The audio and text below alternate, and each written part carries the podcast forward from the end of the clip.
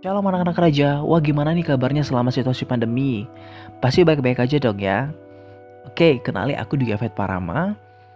Selamat datang dalam podcast perdana aku dan kali ini aku bakal ngebahas tema bertekun dalam doa.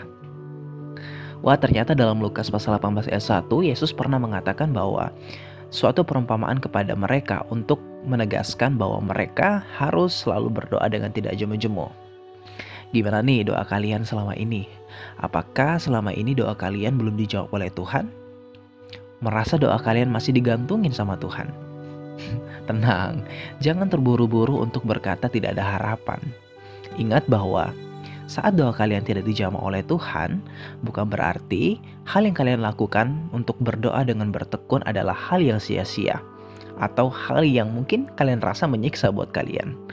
Ingat bahwa berdoa terus-menerus berarti menyampaikan permohonan kita secara terus-menerus di hadapan Allah. Sementara kita hidup baginya dari hari ke hari dengan percaya bahwa Ia akan menjawab doa kita. Jadi, jangan terburu-buru untuk berkata bahwa doa kalian belum dijawab. Mungkin belum waktunya Tuhan untuk menjawab doa kalian. So, buat kalian semua, tetap berharap kepada Dia dan terus bertekun dalam doa. Bila kita hidup oleh iman, tentunya kita tidak boleh menyerah. Allah mungkin menunda untuk menjawab, tetapi penundaannya pasti mempunyai alasan yang terbaik. So, segala sesuatu pasti punya alasan yang terbaik, karena waktu Tuhan adalah waktu yang terbaik.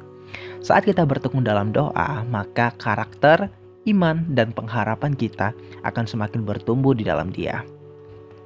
Oke, sobat Spotify semua, segala sesuatu mungkin bagi dia yang percaya, tetapi lebih lagi bagi dia yang berharap, lebih lagi bagi dia yang mengasihi, dan terutama sekali lagi bagi dia yang mempraktikkan dan bertekun dalam tiga kebajikan ini.